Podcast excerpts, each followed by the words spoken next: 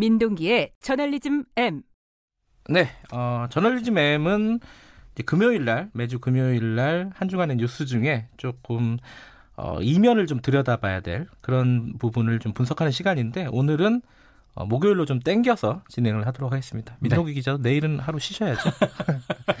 자, 민동기의 저널리즘 M 오늘은 어떤 주제를 갖고 오셨나요?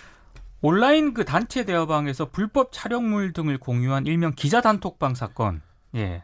좀 기억을 하실 텐데요. 네. 참가자들이 검찰에 넘겨졌습니다. 서울 네. 지방경찰청 사이버 안전과가 지난 10일 기자 단톡방에 참여한 언론사 종사자 등 12명을 기소 의견으로 서울중앙지검에 송치를 했는데요. 그랬군요. 오늘은 음. 기자 단톡방 사건에서 짚어야 할 한 세 가지 포인트에 대해서 얘기를 한번 해보고자 합니다. 기자 단톡방.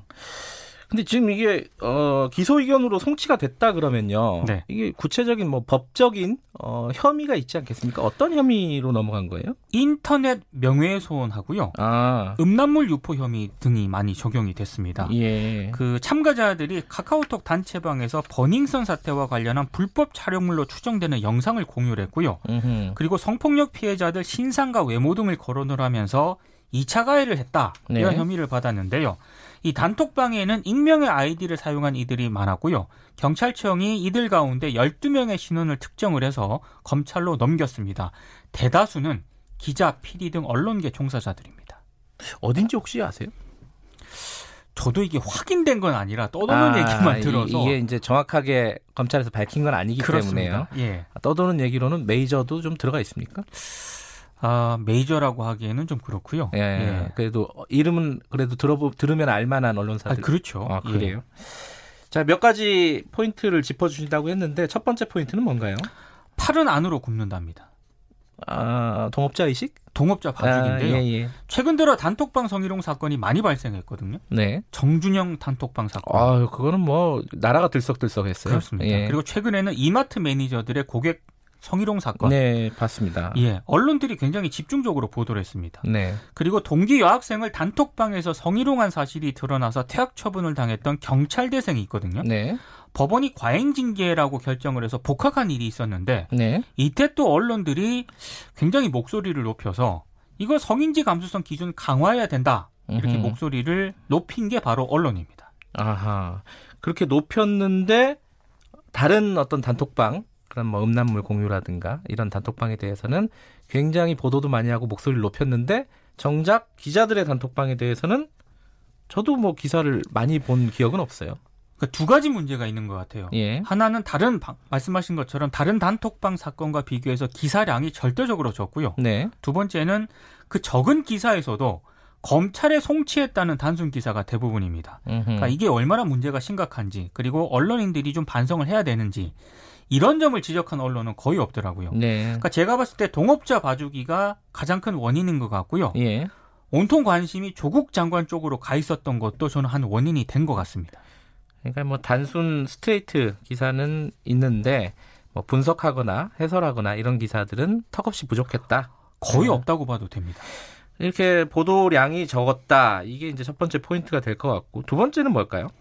가중처벌입니다. 가중처벌? 그게 무슨 뜻이죠? 이건 이제 제 개인 생각인데요. 네. 검찰이 수사를 하고 만약 기소를 하게 되면은 이제 법원이 최종 판단할 문제이긴 합니다만 네. 저는 이제 법적인 문제가 아니라 언론 윤리 차원에서 이 문제를 바라봤을 때 네. 다른 단톡방 사건보다 굉장히 심각한 사안입니다. 어, 정준영 단톡방 이런 것보다 더 심각하다? 제가 봤을 때는 더 어, 심각한 사건. 왜 그렇게 생각을 하시는 거죠? 그러니까 이 기자 단톡방 사건이 세상에 알려지게 된 건 미디어오늘 보도 때문인데요. 네. 어, 한 60명 정도가 참여한 카톡 단체방이 있다는 게 이제 세상에 알려졌고요. 네. 어, 그래서 이제 좀 여러 가지 좀 논란이 됐던 그런 사안인데, 예. 지금 문제가 된 이 단톡방 사건이 있지 않습니까? 네. 여러 개가 있는데 문제가 된 단톡방 사건은 방 제목이 기영도 시인 30주기 추모 문학방입니다. 뭐예요? 왜 기영도 시인을 끌고 온 거죠? 저도 그걸 모르겠는데요. 아무튼 이 방 이름부터 상당히 문제가 많고 사자 명예훼손 아닙니까? 이거? 저도 그렇게 생각을 합니다. 예. 근데 이 문제는 이 방이 왜 개설됐는가 하는 점인데 기자들이 익명으로 모여서 각종 정보를 공유하는 정보 카톡방이 원래 있었습니다. 근데 여기에서 이제 독립을 한 거거든요, 나름. 아하. 이전 정보방에서 성폭행 피해 여성 유출 영상이라든가 사진을 요구를 하거나 네. 2차 가해를 하는 그런 발언이 제지를 당하니까 네. 자신들끼리 마음껏 공유를 하기 위해서 따로 방을 만든 겁니다. 네. 이전 단체방에서 이들을 제지했던 한 방송사 기자가요. 미디어오늘 기자한테 이렇게 얘기를 했습니다.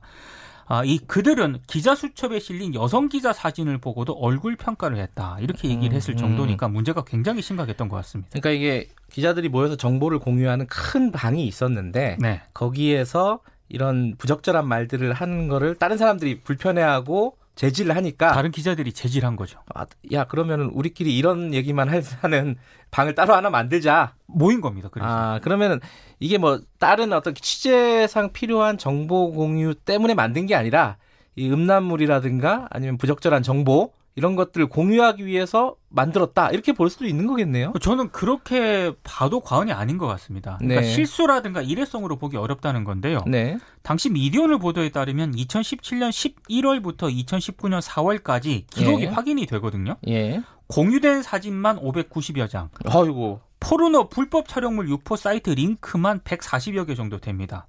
유흥업소 후기, 즉석 만남 후기 공유가 가장 큰 비중을 차지했고요. 그 만나는 여성과 함께 찍은 사진이라든가 몰래 찍은 사진을 올리면서 잠자리 상황까지 중계를 했습니다. 어린 여성을 만난 참가자들은 자랑까지 했다라고 하는데요. 이들은 성폭력 사건이 알려지면 즉시 피해자 신상과 유출본을 구했습니다. 음흠. 이런 행동을 언론 종사자들이 했다는 건데 저는 가중처벌 필요하다고 봅니다. 이게 사실상 기자판 소라넷, 소라넷이 한테 사회적으로 굉장히 큰 문제 아니었습니까? 그렇습니다. 그렇게도 볼 수 있겠군요. 네. 자, 두 번째 포인트는 어, 목적성, 의도성이 명확했다 이런 거고요. 세 네. 번째는 그럼 뭡니까?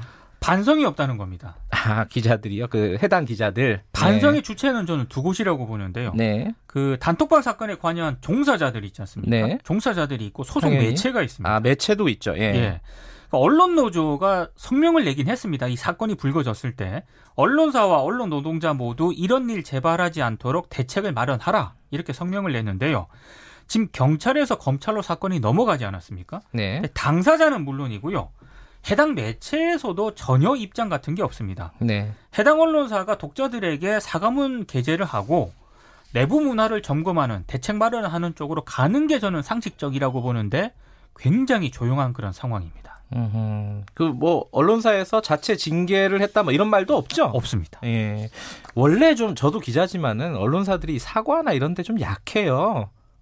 제가 이제 몇몇 이 원고를 준비하면서요. 예. 주변 언론인들에게 의견을 물었더니 네. 너무 언론에게 많은 걸 바란다.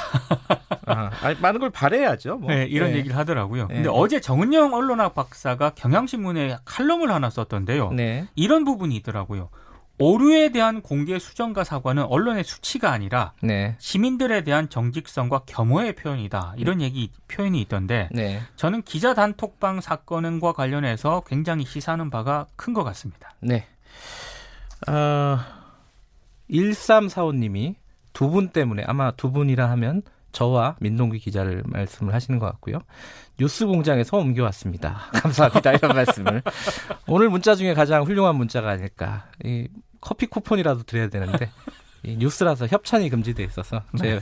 마음만 드리도록 하겠습니다. 이게 아마 저희가 7시 25분에 원래 프로그램이 시작을 해요. 오늘은 7시 10분으로 당겨서 뉴스가 축소되는 바람에 네. 이걸 늘렸거든요. 네. 워낙 좋은 프로그램이니까. 네, 늘려가지고 아마 7시 25분에 시작하시는 줄 알았나 봐요. 어, 저는 이게 고장이 난 줄 알았네. 문자가 7시 25분부터 오는군요. 아, 어, 예, 예, 예, 예. 유튜브는 이렇게 어, 미리 왔는데. 네. 자, 명절 잘 보내시고요. 금요일 네. 잘 쉬시고요. 월요일 날 뵙겠습니다. 고맙습니다. 네. 뉴스 브리핑 저널리즘 M 고발 뉴스 민동기 기자였습니다.